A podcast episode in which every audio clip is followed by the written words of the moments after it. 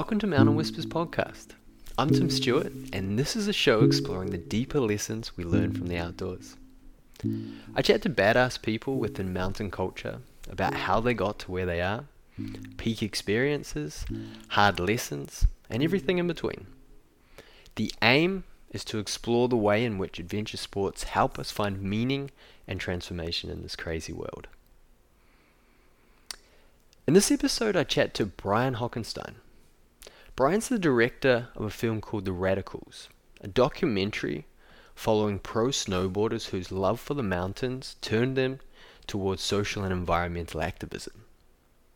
It shed lights, it sheds light on a number of environmental and social issues facing communities in British Columbia, but also all of society in general. These these problems aren't just uh, restricted to BC. And we, we chat about that film as well as what drew him into the mountains and the journey from making these cool punk 90s snowboard films uh, into larger scale documentaries like this. Brian shares his take on peak experiences in the mountains, which, if this is your first time listening, peak experiences are those moments of rapt attention where you're fully immersed in the moment, you're in flow, and you're performing and feeling your very best. We talk about Brian's latest film project called Resilience, which explores accidents and tragedy that occurs in the backcountries and the, and the lessons that we learn from it. Specifically, how confronting tragedy and our own mortality helps us make the most of this limited time that we have on Earth. Talk about that and a whole lot more. I really enjoyed this conversation. Brian is a such a good dude. So please enjoy this conversation too with Brian Hockenstein.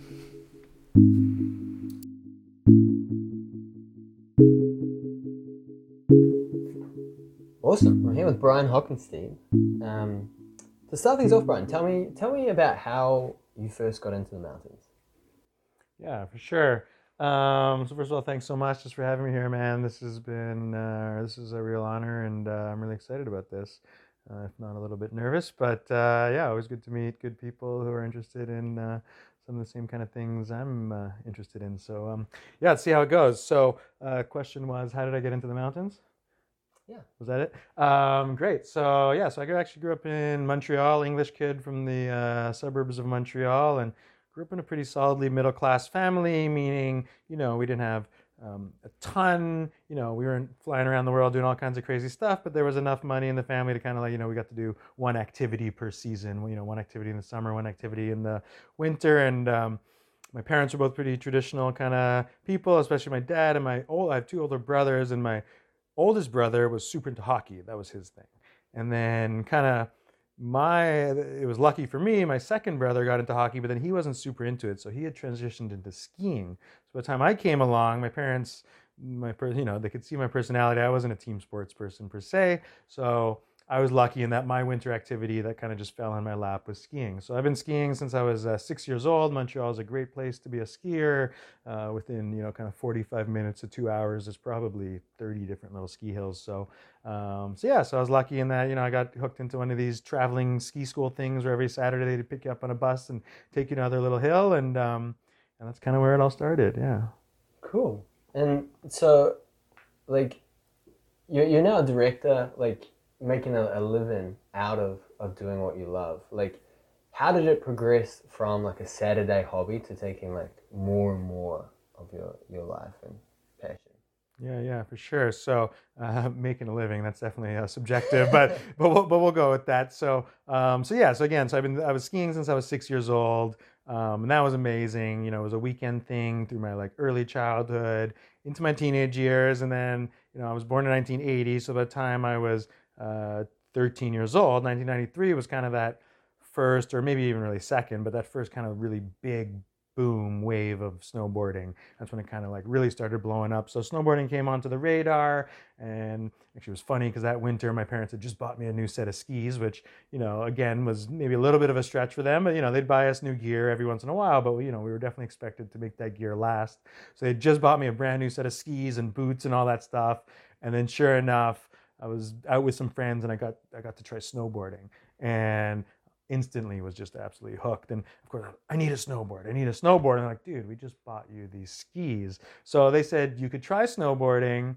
I had to pay for the snowboard, and uh, I had a little bit of pocket change that I'd saved up. And then we had this deal where, again, I was doing this weekend traveling ski school thing, but I was able, or whatever it was, I, I, was I was allowed to buy a snowboard, but I had to like ski half of the time still because they had bought me these skis. So I think I skied about four or five times that year, and then probably you know never really skied again. So so that was pretty funny. So um, so then snowboarding, you know, you're a teenager, and in the '90s, snowboarding was just so electric and so just so amazing. It instantly became my whole life um, from 13 onwards. Um, so all through high school, it, you know, it became my identity. It became everything. My friends, all the rest. I mean, skateboarding in the summers, snowboarding in the in the winters, um, and then and then towards my later teenage years 18 19 years old now we're, you know this is all we were doing we were now we're driving so we're able to you know go up to the ski hills after school there's a lot of night skiing and that kind of thing in quebec which is really great so we'd go ski snowboarding i should say at night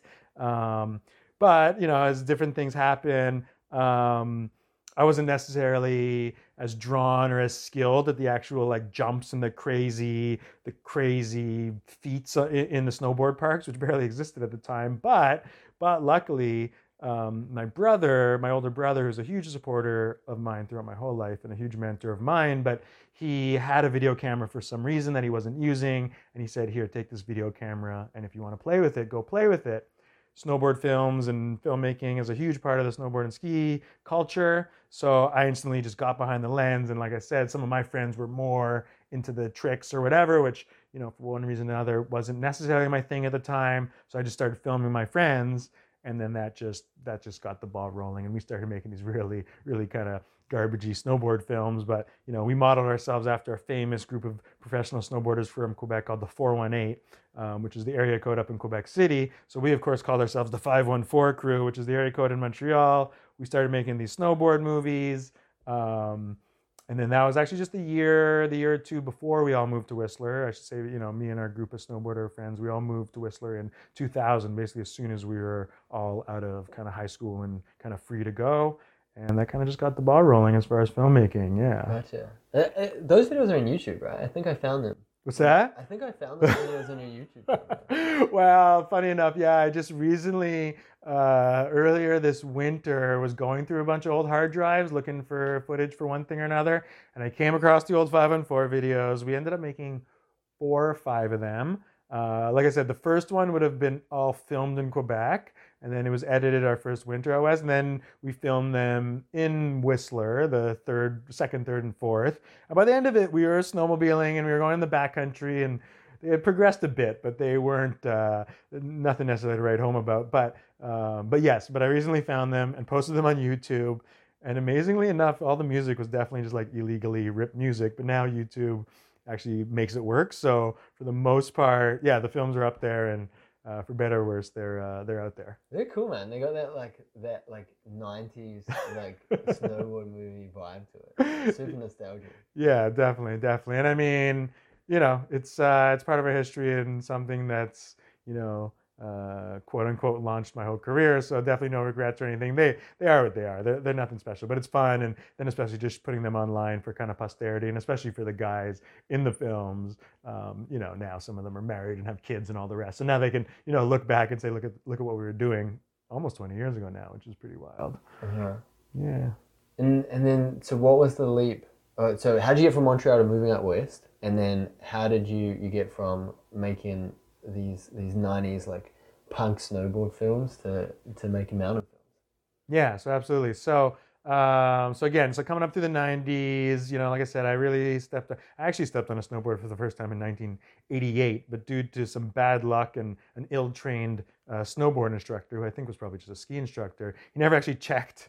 I begged my parents let me try snowboarding in 1988, which they relented and let me, but the snowboard instructor never actually checked if I was goofy or regular. So my board was set up wrong and actually blew my knee the first time I ever tried snowboarding in 1988, um, which scared me off it again until 1993. And then I think that's actually, like I was saying, where I was a little more hesitant on the jumps and that kind of stuff. So it kind of shaped the kind of snowboarder I became. So for better or worse. But uh, you know, then in the mid to late 90s, snowboarding was my whole life and the culture was really just electric. It was really like a punk rock alternative thing. It was something, you know, when you're a teenager looking hook into something, it was, it was something that was really, really just quite amazing and all encompassing. The older we got, just the more, you know, basically became our full identity. And, you know, snowboarding was all about obviously snowboarding, but then when you weren't snowboarding, you're reading snowboard magazines and you're watching snowboard movies. And everything we read, saw, consumed, thought about said Whistler. The path to snowboarding is Whistler. You have to go to Whistler. You have to move to Whistler. You have to live in Whistler. It's all in Whistler. Um, so that was it. So from an early age, we just, it's actually kind of crazy just to think about it. There was no, I don't remember having a discussion or there was no real thought process involved. As, as soon as we can move to Whistler, we're moving to Whistler and that's what happened. I was so I was a little bit older, so I did like CEGEP, which is like junior college in Quebec, and then I had to hang out for about six months of just kind of drifting around and kind of pretending or you know letting my parents believe that I was like thinking of going to university, and then my other buddies they had to graduate high school, and then as soon as we were ready, we just jumped on a plane and we just moved out west. It was um, summer, August 27th, 2000 was the day I arrived in Whistler. And it was, you know, it was summer into the fall, you know, everybody kind of took their time and we all just moved out to Whistler and, and that was the end of it. There was kind of no questions asked. Um, now, once we were in Whistler and it was, you know, we figured out a way to get our snowboard passes and got our, you know, junky jobs on the mountain that would allow us to, you know, work the least amount of hours and do the whole, you know, six people to a bedroom or whatever thing in Whistler, you know, get as much time on the mountain but then again, everything the everything the magazines and the movies told us back first you got to get to Whistler, then you got to get into the Whistler backcountry. It was just all about getting into the backcountry. And again, you know, it's funny like we were talking about there's these things in life that you're so drawn to, and I don't even really remember having a real discussion about it or even really thinking about why why is it? It was just whistler backcountry got to get into the backcountry. So it was just anything we could do to get into the backcountry. First that meant hiking off the mountains but then as soon as we could get snowmobiles i remember even just sitting in whistler my first winter and we'd see snowmobiles driving by me but we'd flag people down and we'd go what are you doing? Where do you go? I remember saying black tusk or this or that. Like, what, tell me more tell me more. What do you got to do? Get, get a snowmobile get a snowmobile.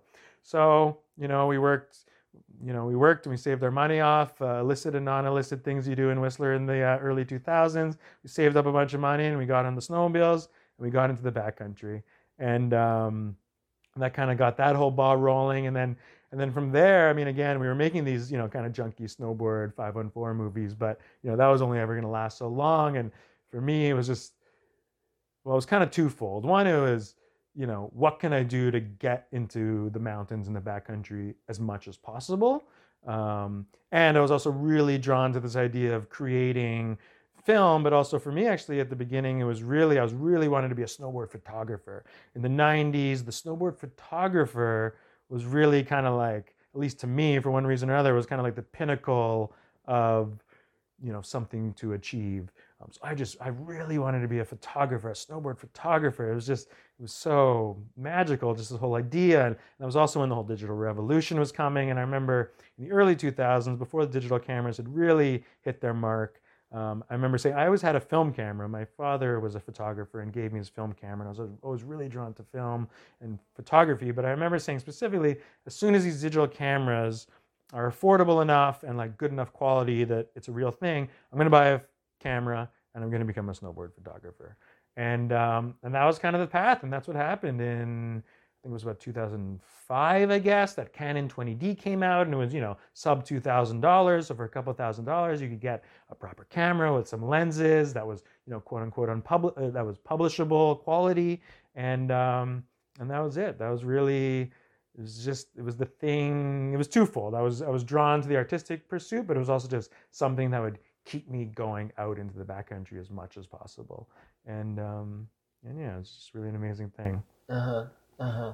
And so artistic pursuit, but also like keep you going out into the backcountry as as much as possible. It's like we we were talking about just before, like peak states and and that like you, we now can put like names to it, like flow states of exactly what that that magic is. But like, could you talk a little bit more about like the the path of understanding what it was that was drawing you like into the backcountry?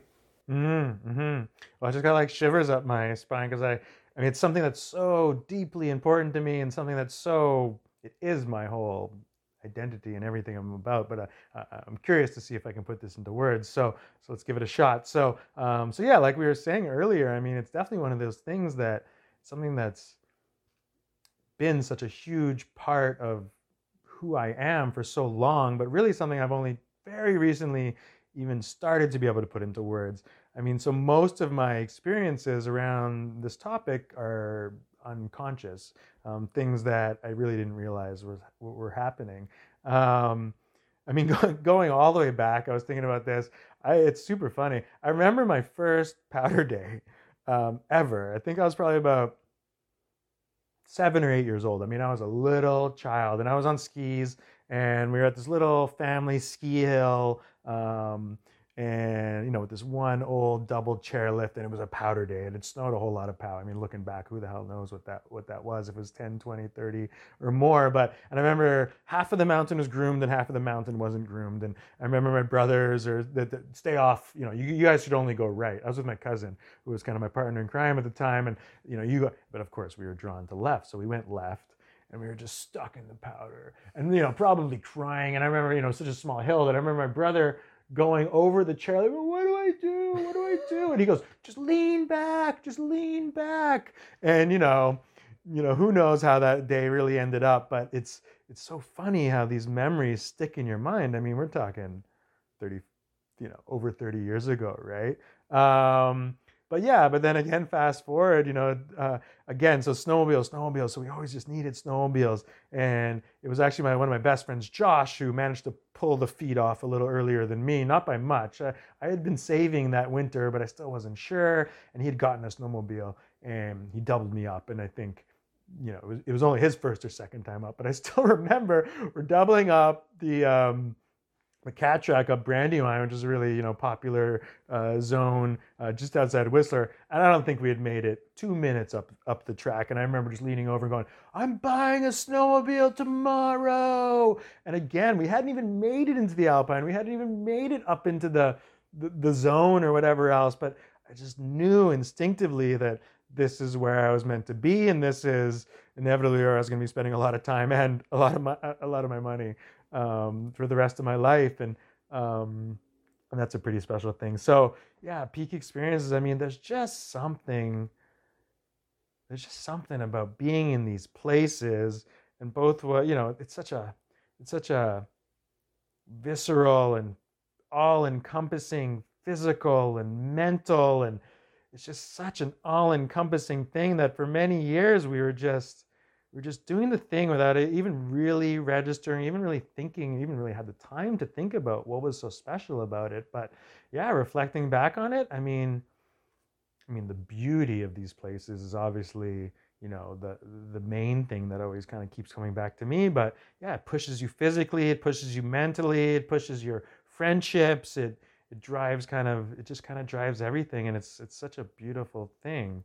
Um, yeah, does that answer your question? Uh, it does. It does for sure. I mean, keep very, probing very me. loose answers to what. Yeah, what yeah, absolutely. As you can tell, I can talk about this stuff forever. so feel free to keep asking the same question over and over, and um, I'll I'll give you different answers. That, that, that like visceral aspect is like what stands out for me, and, and um, a lot of people talk about it uh, in in in peak states. Like uh, Mihaly Csikszentmihalyi and, and Jamie Wheal talk about. Um, the like embodied nature of it in that like you're getting like s- sensory data. Data is probably not even the, right word but like you you like your senses are like s- screaming at you from so many different different angles.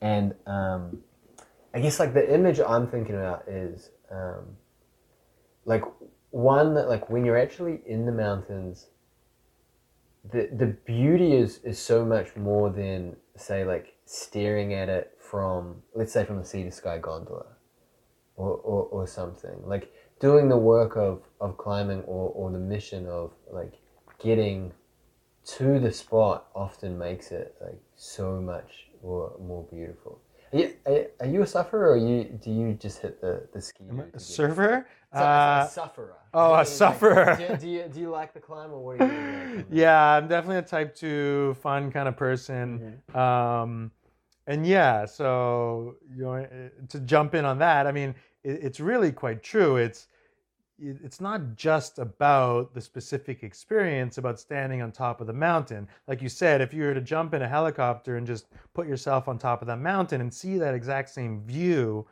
it just wouldn't it wouldn't do the same thing. It's the work you put in, it's the effort. Again, it's sometimes it's years of dreaming and working and then some, you know, dirty kitchen and then it's the physical work and sharing it with people who you've built these lives with. I mean, it's everything that comes together and and it's funny with winter and snowboarding and skiing and these things, at the end of the day, there's probably really, I mean, you know, on the best year, whatever, you know, you want to say 30 or 40, but it might actually only be 20 of these, you know, perfect bluebird days where everything actually comes together. So I mean, you're talking 20 days out of 365, it's it's almost nothing. So it's it's but it's it's so it's all this work that you put in and it's just so all encompassing. It's uh, it's really quite amazing. Yeah, yeah. Is there uh, any like memories that stand out of um, like experiences where there was that long build up? So let's say it's like a um, uh, a heli skiing trip that like had been in the planning for a long time, or some expedition or something that like really stands out as, as something where there was like so much build up to it that it made that experience that much more richer. Mm-hmm. Mm-hmm. Mm-hmm. Um, I mean, I don't know if I was going to answer your question exactly, but I know for me, one of the yearly highlights is you know the first hut trip of the year. Um, you know, you spend, and I actually I make a conscious effort not to not to build up the hype too much. I always say the winter's gonna come. It comes every year. I'm not the kind of person who has to post on social media for months and months and months in advance, but but inevitably the stoke starts building and you start getting pretty excited about that. And um, as much as I am drawn to snowmobiles and that kind of stuff, another big part of, uh, of my love for the backcountry is foot powered travel. And here we're uh, here in the Sea to Sky, we're very lucky in that we have a big network of we'll call them official and unofficial huts out in the backcountry. So I have a, a really good group of friends who, you know, we owe once a year. So sometimes it's November, sometimes it's December, hopefully not later. You know, we try to do one big hut trip every year or uh, to, to kick the year off. Um, and I won't mention any names of uh, specific spots or anything, but but yeah, I'm thinking of one really specific, really just special trip um, where yeah, it was just the beginning of the year. We got that first big snowfall of the year, and it was go time, and we headed out to the cabin. We had a couple of dogs, a bunch of friends, um, a bunch of food, and it actually just dumped and dumped and dumped the whole time. And every day it was just a reset, a reset, and it was amazing. And by the end of it, you snowmobile to the cabin, and then you park your snowmobiles and, and tour for five days. Our snowmobiles were actually buried in snow. You, I have photos where you can't even see the um, see the handlebars, but yeah, I mean, it's just so special to be able to share these experiences with your best friends, and especially for me, the early season is where I get to spend the most time with my actual friends because then the projects and it's it's it's changed over the years now, um, career wise or whatever. But often over the years where I'd be working on other film productions for you know quote unquote bigger film companies. I mean, a lot of the athletes who I was working with would become good friends, but that wasn't my you know core group of friends that I grew up with or were necessarily hanging out with all summer kind of thing. So the beginning of the year was where I got to spend that really quality time with my you know best friends and just to be able to share those experiences and especially kicking off the winter like that, it's uh, it's a really magical thing. Mm-hmm. So, so far we've been talking about like the the the stoke that is generated from from these experience outdoors. Something that like stands out to me as well is uh, the the amount of learning that that takes place specifically in the backcountry. There's so much like experiential learning, whether that's like uh, about yourself or whether that's uh, about the risks and, and just how like how powerful Mother Nature is. What uh, in in it can be formative, it can be whenever. Um, are like some of the the the biggest like learnings or, or learning experiences that you've had in the backcountry. Mm, mm, another great question. Um, we'll try to dig into maybe some like specifics in a second. But before I even go there, I mean, again, it's more of this like, you know, it's not going to be tied to one specific incident or anything, but, um, but yeah, just like the the idea of you know learning who you are as a person and what you're capable physically and mentally. Especially for me i've i've often i'm an active guy but i've often struggled with different health issues around my back and stuff like that. So my fitness isn't always necessarily where it's at. And you know i hang out with some real top athletes. So it's just like pushing yourself and pushing yourself. And i mean it sounds so cheesy and it's obviously what everybody says but it's like it's really quite an amazing thing where you think you're not going to make it somewhere. There's no way you can make it but you're with your buddies and you got to get over the next hill. There's there's no real choice about it you know and and, and then just and then making it because you inevitably always make it because there's no other choice. Um, so you know those kind of experiences over the years have been you know really not only just fulfilling in the moment, but those are the kind of things that then inevitably are going to impact the whole rest of your life. Um, you know whether that's you know relationships or career or another you know physical or mental challenge you experience out in out in the rest of the world. Um, so that's really quite special. Um, and then yeah, maybe something more specific. And I mean, I guess we'll. I guess I, I feel like we're going to dive into it a little deeper um, in a minute, but you know, and it's kind of definitely more of a recent thing. But you know, this, you know, dealing with tragedy in the backcountry and learning both how how you're going to react. Can you know, are you going to be able to react in a healthy way? Are you going to be able to you know, move forward, move on, whatever terminology you want to use. And so in the last couple years, and you know, for better or worse, I've been involved in, you know, two tragedies um, here in the Whistler Backcountry. Two, well, it's two and a half years ago now. I was working with Dave Treadway when he passed away in the backcountry, and that one was quite interesting because me and Dave were actually really new friends. We had actually like basically just met uh, you know several weeks earlier. We had just started working together when he passed away, so that that was an interesting one. And then um, just in terms of like, yeah, again, just kind of like learning how you're going to react to a situation, and then being fully immersed in the grieving process of this insanely huge community everything from his family to his friends to his global network it, it was really quite amazing um, and you know i learned so much about myself and about just kind of life and about the process of grieving and the process of or the idea of you know what is life and what is the meaning of life and being grateful and all that other kind of stuff. And and then the other tragedy I was in you know that was I wasn't necessarily involved in I guess is the right word but good really my first really good friend um, who passed away in the mountains just this past winter Dave Henkel um, you know, and that was, like I said, that was kind of one of my first, my first really close friend. I mean, literally, we were texting on the day that he passed, and yeah, again, just learning, you know, you, you especially in your twenties and stuff, risk and death and these things, it's, it's part of it's part of what we do, and it's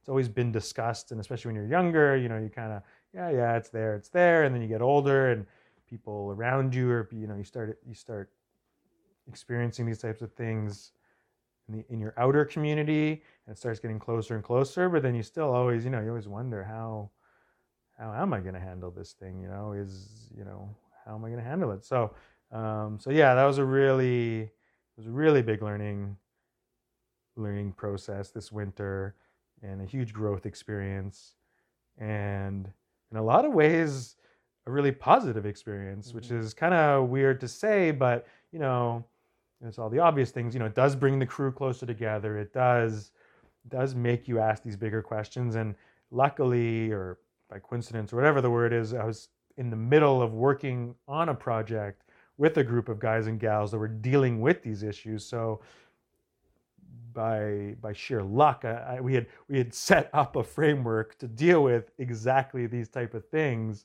when this second tragedy happened. So um, so we had this incredible support network and you know people to talk to and support ourselves, whether that was through talk and discussion or just a hug or just you want to go riding, man, or you know um, that, it was a really interesting process and it was it was beautiful to see everybody come together and support each other and um, and yeah there's there's a lot of growth and a lot of learning that comes out of these really tough experiences. Yeah, yeah.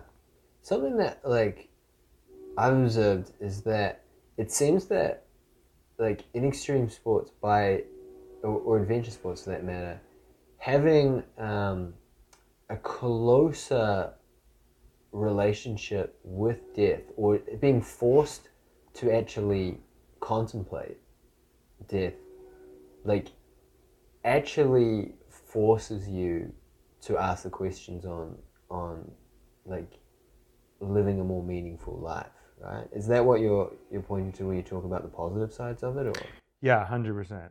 100, 110%. I mean, yeah, it's really quite quite a quite a gift. Um, you know, I've been you know I've been moderately moderately blessed in my life. There hasn't been a ton of tragedy in my family over the years. And, you know, through my uh, early childhood and middle childhood, I should say.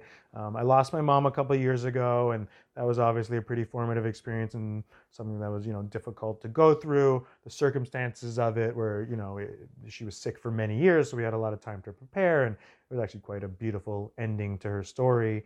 Um, so there was that, but um, but yeah, but this idea of being part of an activity that does bring us closer to death and these questions again, yeah, it's it's, it's quite a gift. It's when you're younger.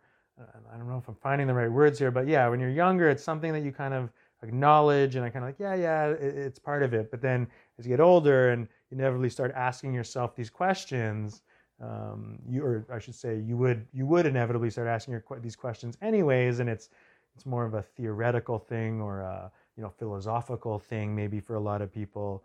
But here we are involved in this community that inevitably is faced with these things every day or every year. Unfortunately, even here in Whistler, we're blessed with a very stable snowpack, so there's a lot less avalanche fatalities and everything else than maybe in some other places of the world. But inevitably, there's a death or two a year, and you know, so uh, inevitably, there's going to end up being people that you're close with or are part of your community, and yeah, and it makes you makes you ask these questions, and it's it's a beautiful gift. It's it's a beautiful gift to have to face these questions, and then also to be surrounded by a community.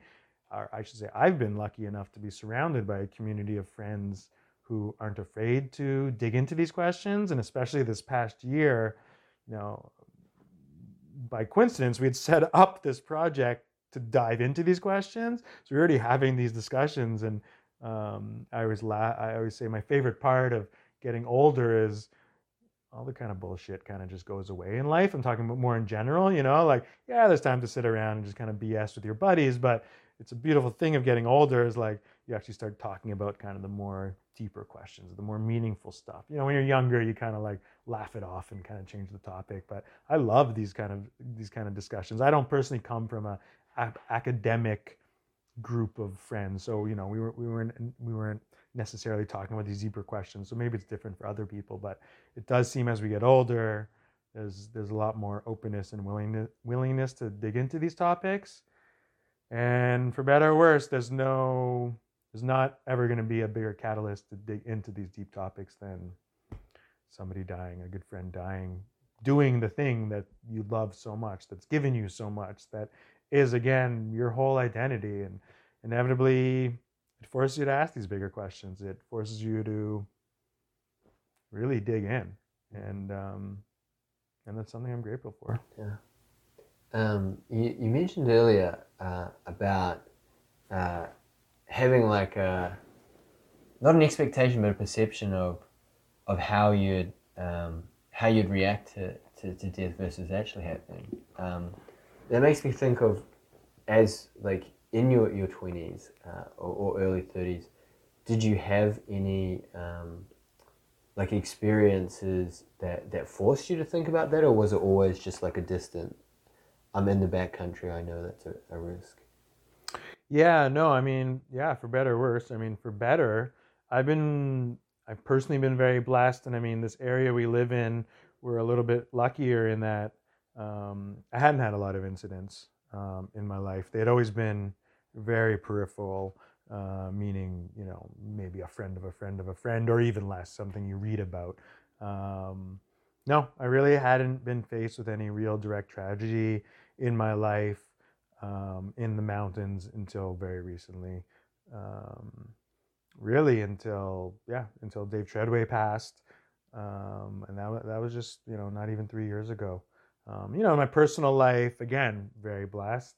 Um, you know, grandparents die and stuff when you're younger, but yeah, not until my mom passed away, which was 2018.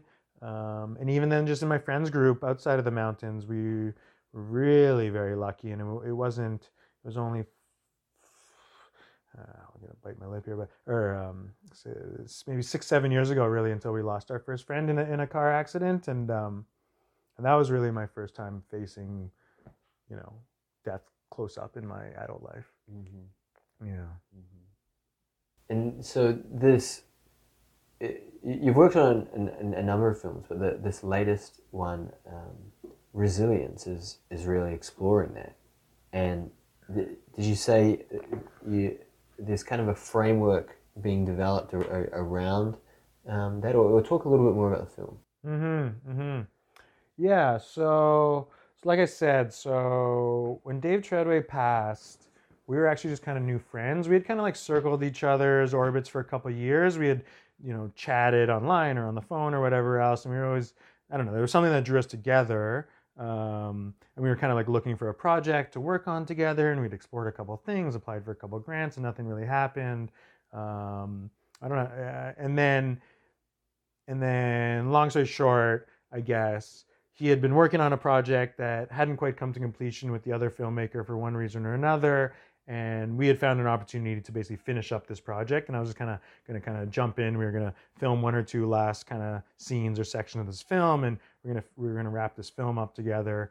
Um, so um, so we had set out and really it was really uh, we, we'd gone out shooting one or two days and then we had gone up again another time and um, to shoot some big lines which and i mean that's that's how these things inevitably work we had gone to shoot these like really big lines. Um, you know, we were up on top of a mountain at sunrise in the dark and all the rest. And there was a couple red flags, and Dave and his friends being who they were, we pulled the plug. It, it wasn't the day to shoot those things, so I went back down to camp and um, and you know we're just kind of sitting around and uh, enjoying the day. And said, ah, why don't we go, you know, shoot some pow and just kind of shoot some shoot some filler stuff or whatever. And and and that's when he ended up passing in. You know, it, was a pretty fluky accident.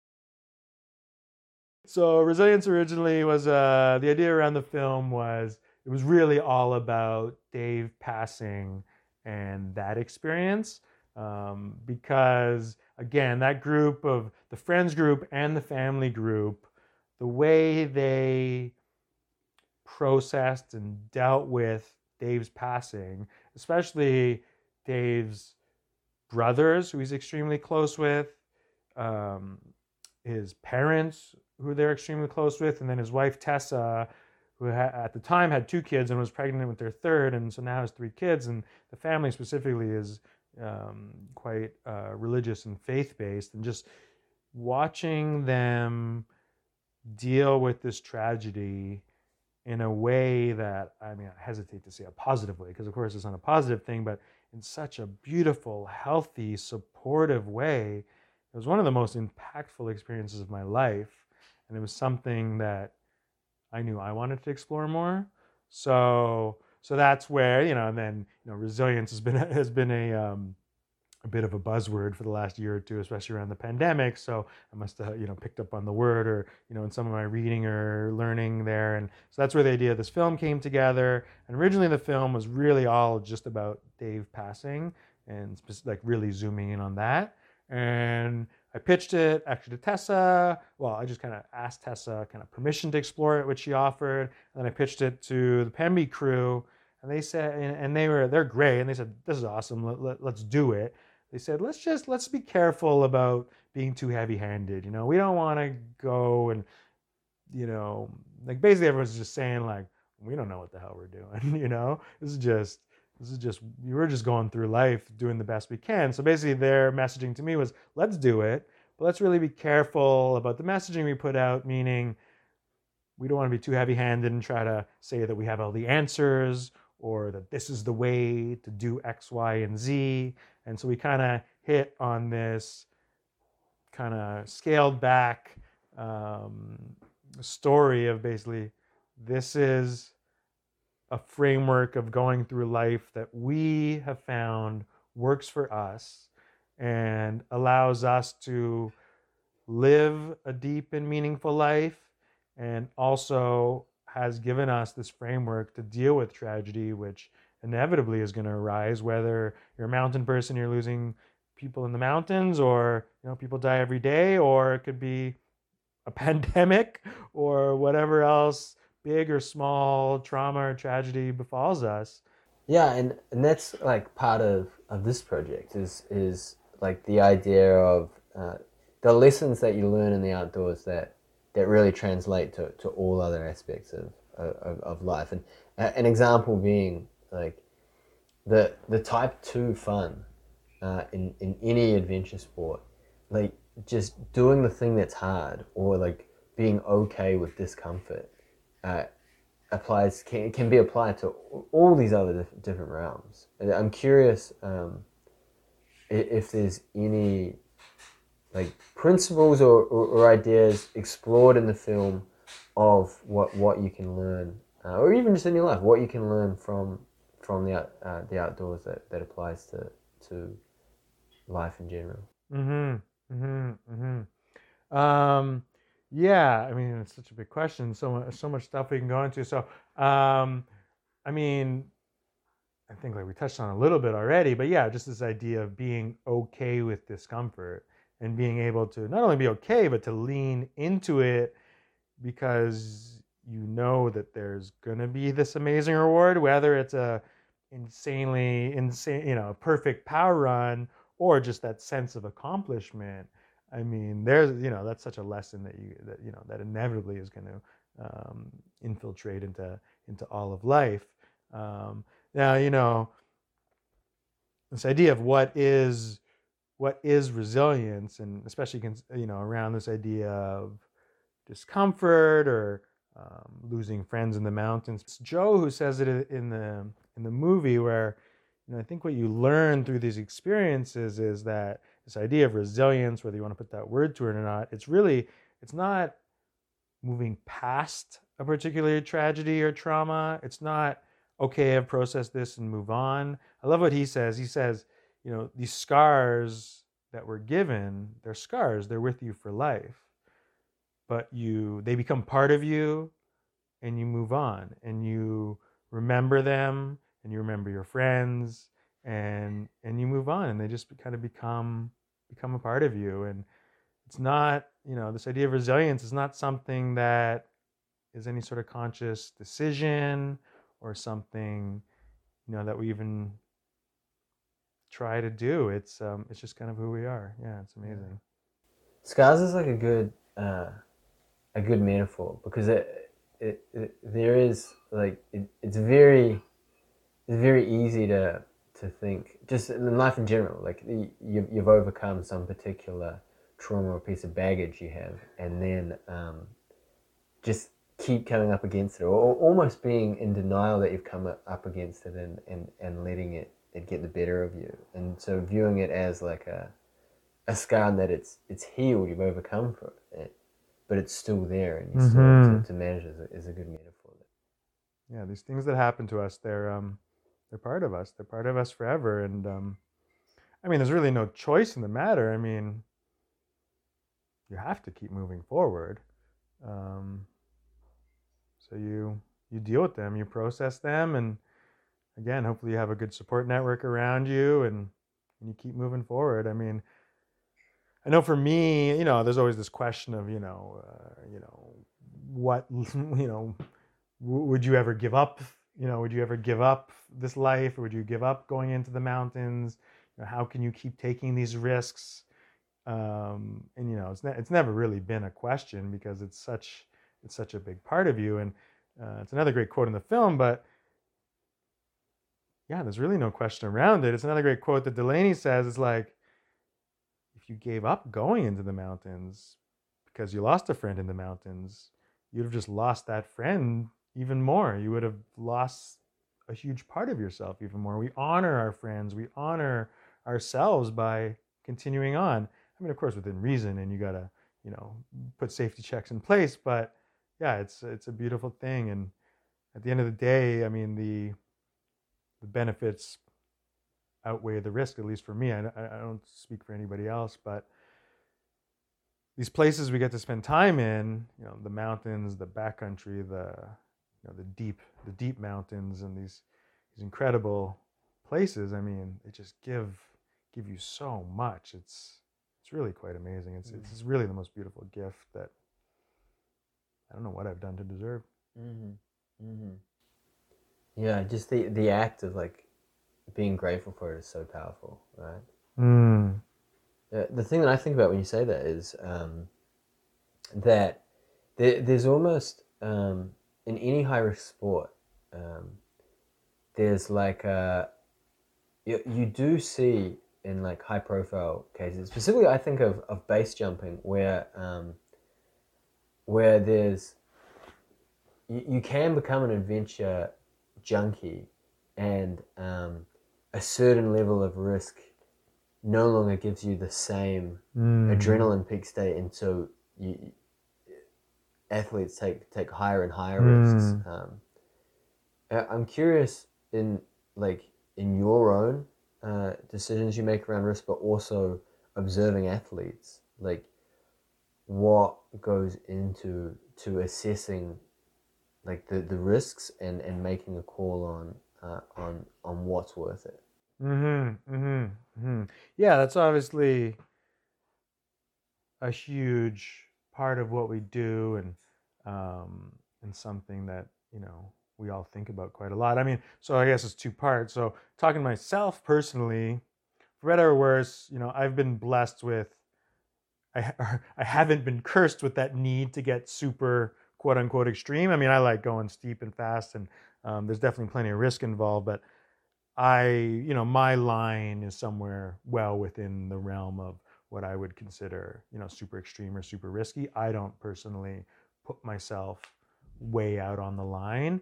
That being said, of course, you know, when you're talking about snow and mountains and basically these living entities, anything can happen. So there is, a, you know, there is a considerable amount of risk just in general, even if you're on a, you know, medium level backcountry terrain. Um, so personally, you know, I just, I don't feel like I really put myself out there um, as far as that high, high level of risk. And, you know, it's just, it's just something I've decided that that's you know, I don't necessarily need that to feel complete. So, what are so, some of your like your like red flags, or do you have any like hard rules in the backcountry in terms of snowpack or like like calls that you make? You know, I'd love to give you some whole spiel about how you know cold and calculated and everything I am. Honestly, I, I mean, again, I don't personally, I'm not personally attracted to that super high end risky terrain because it just doesn't make me feel good. Um, and then you know, again, we're blessed with a real, real stable snowpack here in the Whistler area, which is where I spend most of my time. Um, so avalanche danger isn't as big a factor as it can be elsewhere.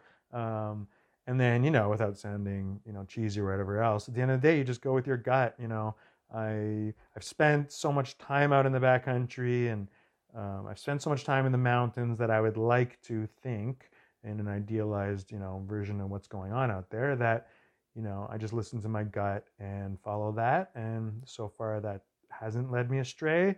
I've personally been involved in maybe one or two teeny tiny super minor accidents. I haven't even really ever been caught in any sort of slide or anything like that.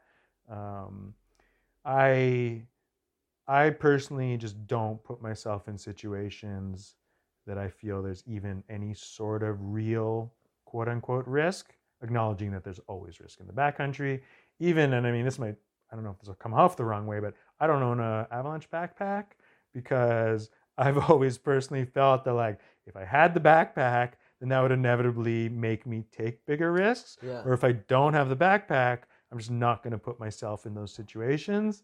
Now, I mean, you can, you know, you can make your own judgment calls on that, and maybe I'll buy a backpack one of these days. But because they're amazing tools, so I'm not knocking anybody who wears a backpack. Anybody who feels they should wear an airbag should wear an airbag. But again, I, I kind of, I just set the framework up to not put myself in those situations, um, and then just follow my gut. With- Let let me just like Yeah, uh, ask further on that that gut thing because I don't think that's cheesy at all. I think uh, I think it's like very um, like underrated just how much like wisdom there is in that that gut check. Like um, or, or what's going on like when you listen to your gut exactly what's going into that that call and whether or not it's good. Like um, like let's say you're um, you're like eyeing up a line. It's I, I, I don't really uh, have enough experience like skiing to, to be in these situations but like in mountain biking one, one thing i do if i'm like eyeing up like a, a tricky feature is um, is like as i'm lining it up i um, as i'm approaching I, I, I won't make a decision until the, the last minute and if even the slightest thing is off i'll, I'll like i'll pull out. And then um, I'll, I'll sometimes run in a couple of times and if it if i have to think about it uh, a third time this mandatory it's like it's no way. And um, i can't quite put a word to what what that is but i i like consider my gut being like telling me if if if i'm ready to take that on because i, I know that's at the edge of my ability and so only the gut knows if you're in a state to actually like challenge that you know yeah does that make sense Yeah, of course. It makes a ton of sense. But I mean, it's also funny because these are such interesting topics, and I could tell stuff that both me and you are really attracted to. But at the same time, I mean, we're talking about things that are operating on a completely subconscious, unconscious, non-mental state. So it's it's it's hard stuff to talk about Yeah. because that's what's so rad about it is that um, is that it's something happening on this you know deeper, deeper level. I mean, you know, I don't have anything super deep and meaningful to say about it other than I trust my gut. uh-huh. You know, I trust, you know, you know what I'm saying? Gut, my heart, my whatever. I, I trust it deeply. Um, and that goes both ways. That goes about pulling away from something, and that also goes for pushing the limits of something sometimes. Sometimes things feel right, and you know, and you decide you're willing to accept the risk of any given feature or situation or line or whatever else you're putting putting yourself in, whether that be in the mountains or otherwise. All I can really say is that, you know, it's, I guess it takes practice and and a deep faith in yourself.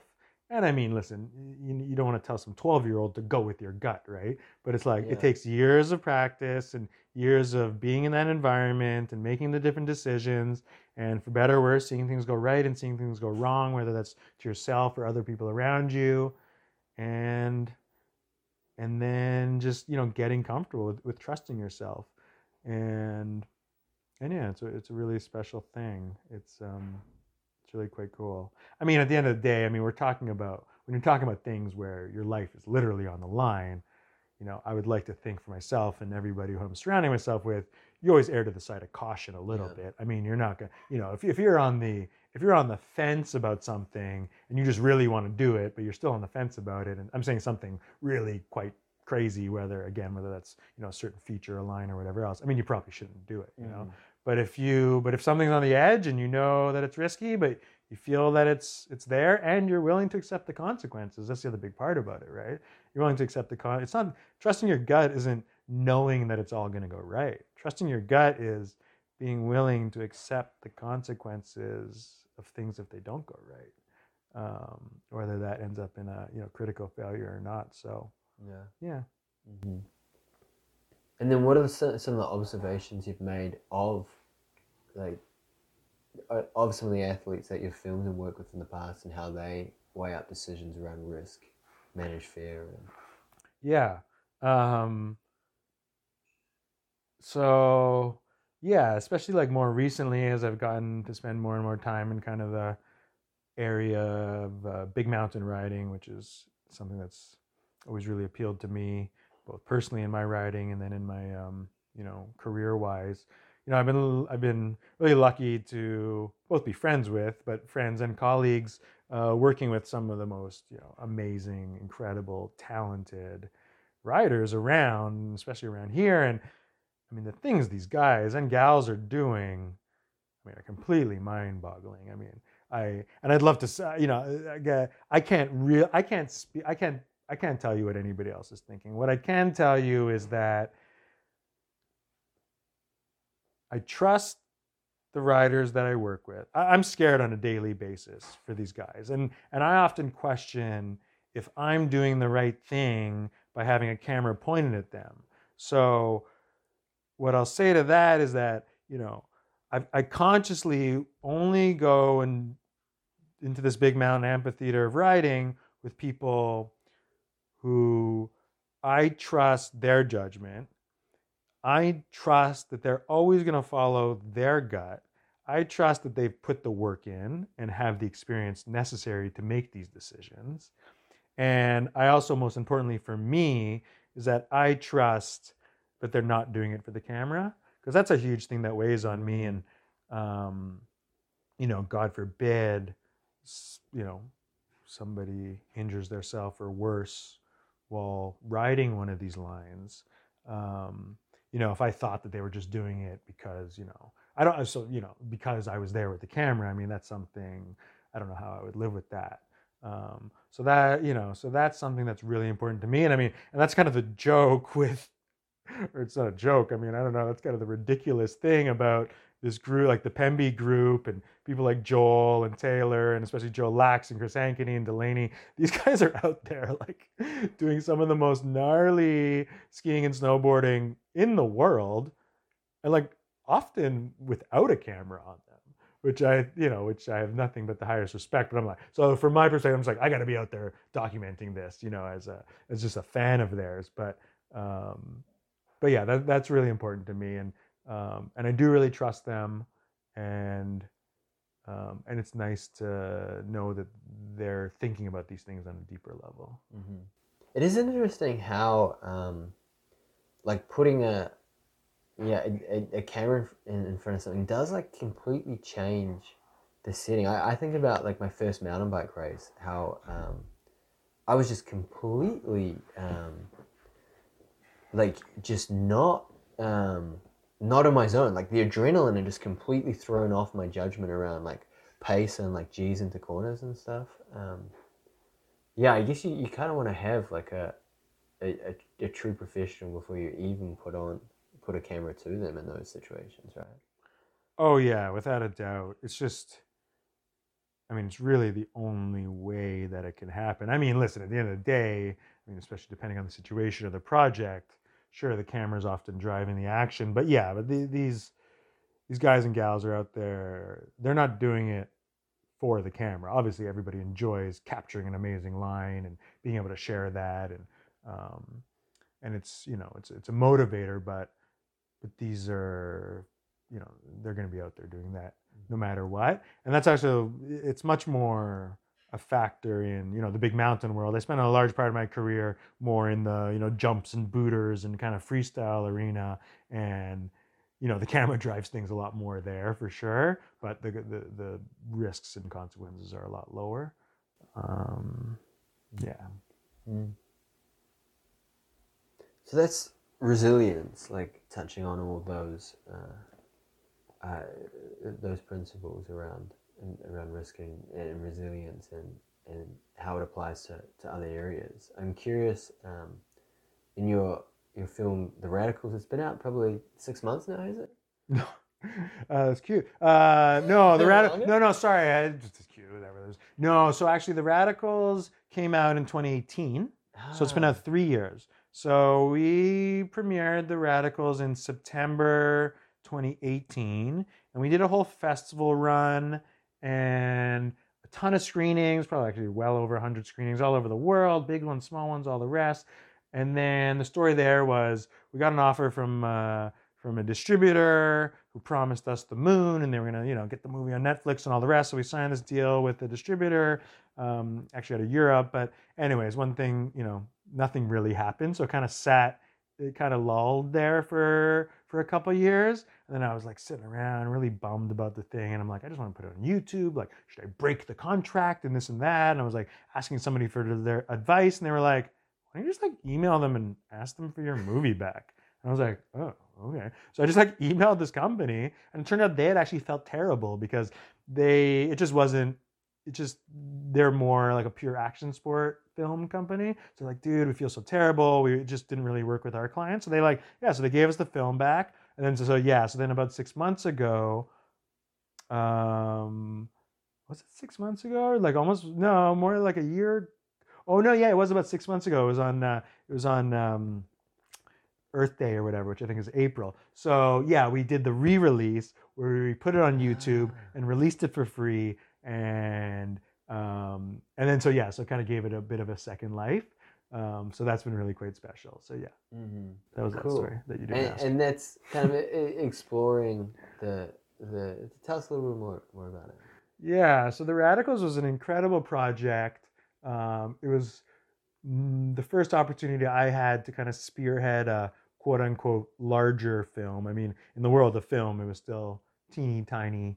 Um, but I was I, I got a got a sizable grant through a program called Telus Storyhive that we were able to supplement with a little bit of sponsorship money and some other government matching stuff. And we put together enough of a budget that um, I was able to work on this film. I was able to produce and work on the film full time for the year, year and a bit that it took to make it. And I, I partnered up with Tamo Campos, who's an incredible snowboarder and activist, um, who's been deeply immersed in the world of um, frontline activism, mostly working with amazing Indigenous communities all around BC and supporting um, some of their struggles all around the province for many years, and is the founder of an amazing group called Beyond Boarding, who seeks to kind of uh, bridge these two worlds of outdoor adventure and activism. And so me and Tamo again have been kind of circling each other for a couple of years, work looking for opportunities to work together. I was able to access this grant money, or we got this grant, and so we were off to the races. And I originally, I originally had structured the project around. It was all going to be about you know four snowboarders who were these you know activists and you know how special these four snowboarders were and they were all friends and athletes who had been lucky enough to uh, meet and befriend over the years tamo megan uh, Marie-France um, but then when i pitched to tamo he was super great and he's just so wise wise beyond his years that's for sure. And he said to me brian i love it. He goes i'm all aboard. He goes but this he goes but i refuse to make the film that you're pitching me. He goes we'll do the thing but it's not about the athletes. We're going to use the athletes to share and lift up the stories of the indigenous communities which of course uh, i mean of course i said yes to but of course that just made it such a deeper and more rich and meaningful project and um, and yeah and, and we were off to the races so so the radicals in the end um, is about these four snowboarders and surfers who are social and environmental activists and we but we use their stories uh, to shine a lens on these four amazing indigenous communities around British Columbia who are fighting their own um, environmental fights.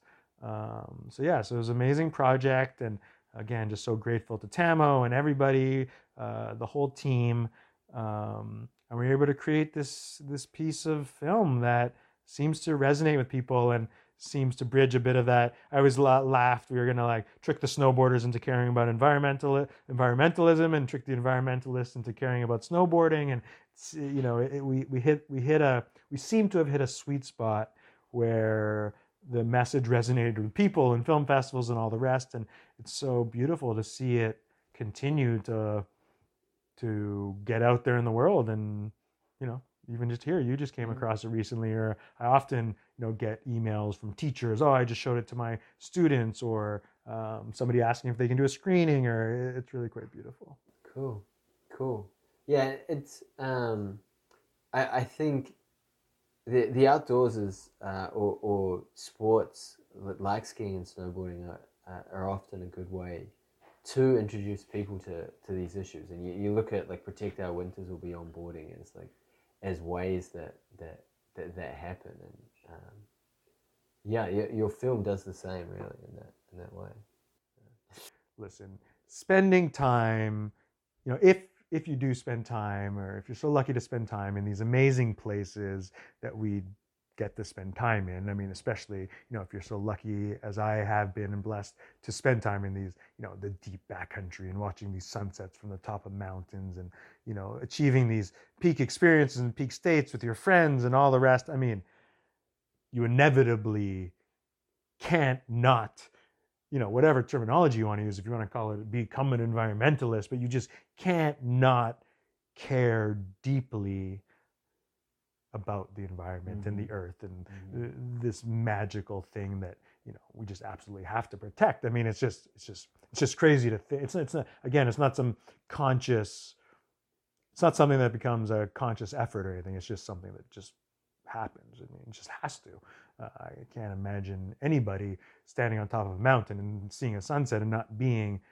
deeply deeply affected yeah. by it i mean it's it's really quite the most amazing thing in the world but that being said, digging more into um, the experience of working on the radicals and some of the messaging that came out both in the film, but then also, you know, has affected and shaped me, who I am, and the way I think about things.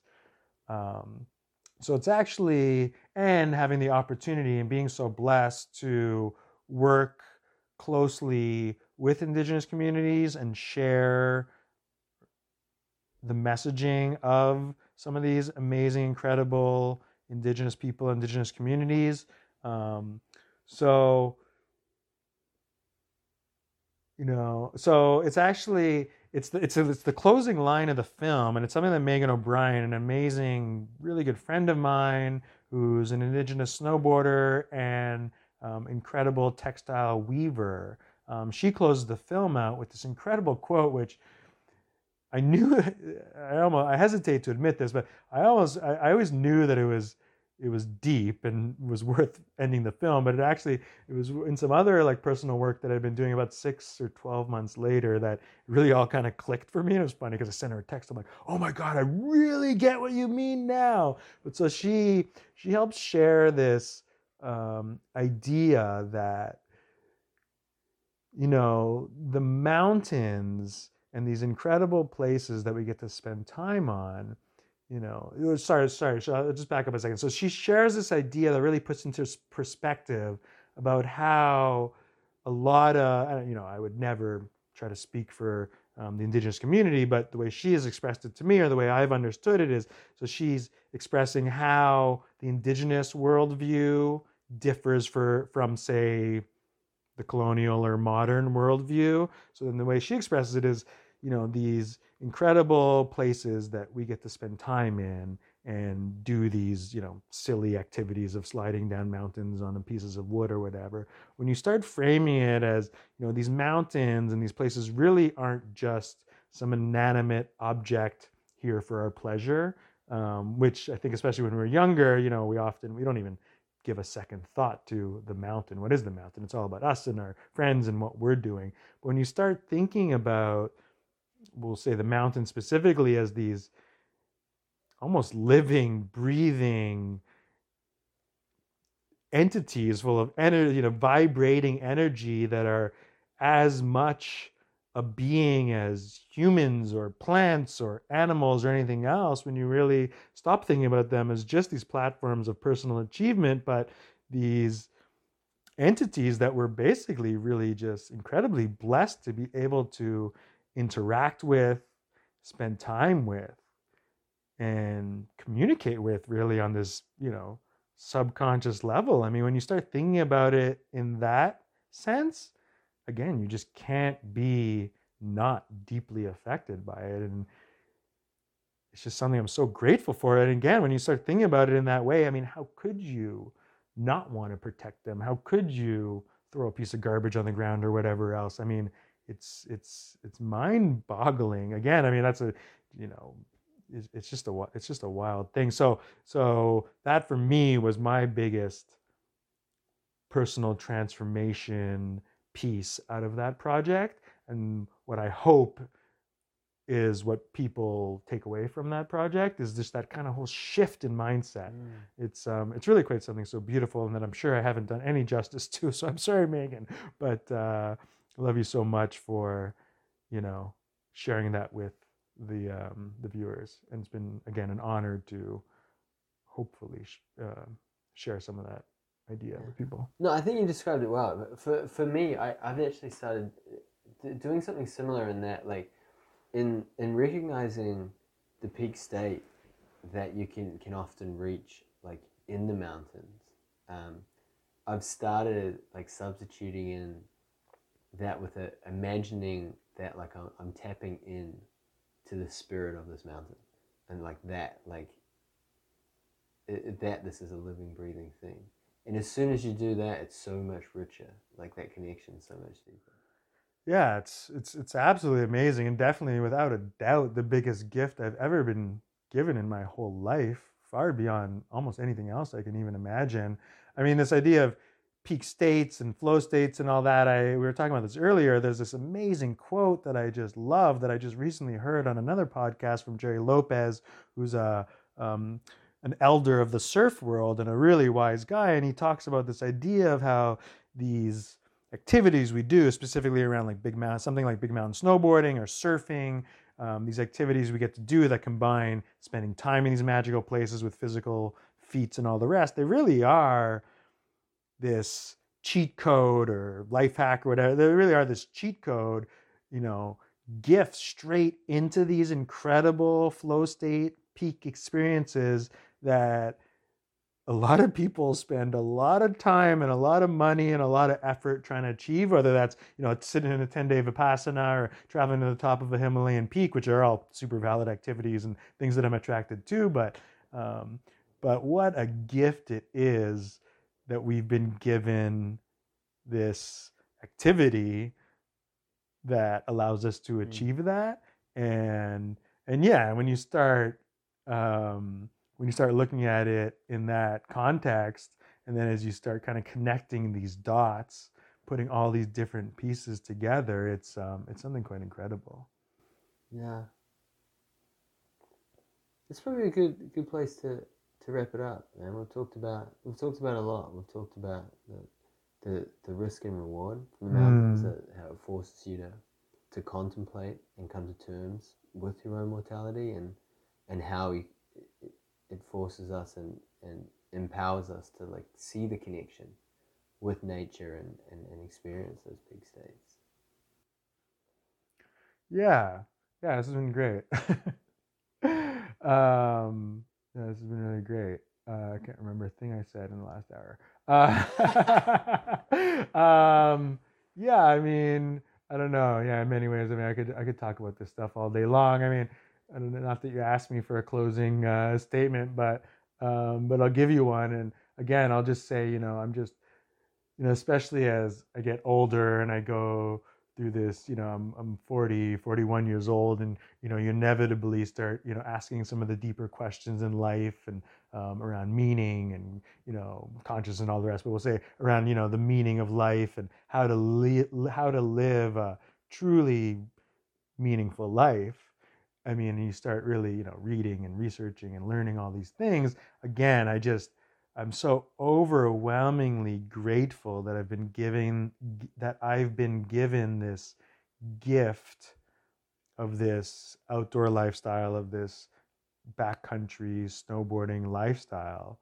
Um, it's really something quite special and something I really, I don't know what I did to deserve, but I'll, you know, I'll try every day of the rest of my life to, to honor it and to try to share some of that beauty and wonder with the world. And that's kind of all I'm really trying to do with my storytelling, with my career stuff, is just try to share some of that messaging and hopefully impart impart some of that wonder out into the world. It's um, it's just freaking awesome. Yeah, yeah. Well, Brian, it's been an absolute pleasure. Really appreciate your time. Yeah, buddy, I really appreciate it, Tim. This has been great, and uh, really great to meet you. And um, yeah, stoked on a new friendship.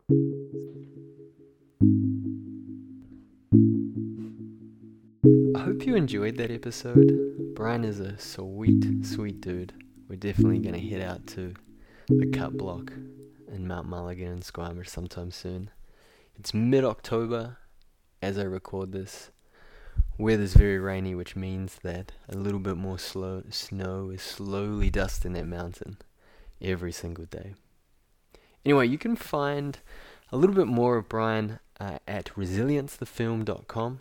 I've thrown that in uh, the notes here as well as a link to Brian's Instagram if you want to uh, follow him there. Uh, I've thrown a link to my Instagram there as well. Uh, and finally, if you enjoyed this, please hit the subscribe button on whatever app you're using, as well as provide a rating. Uh, they say that on every podcast. I figured that's something I should say too.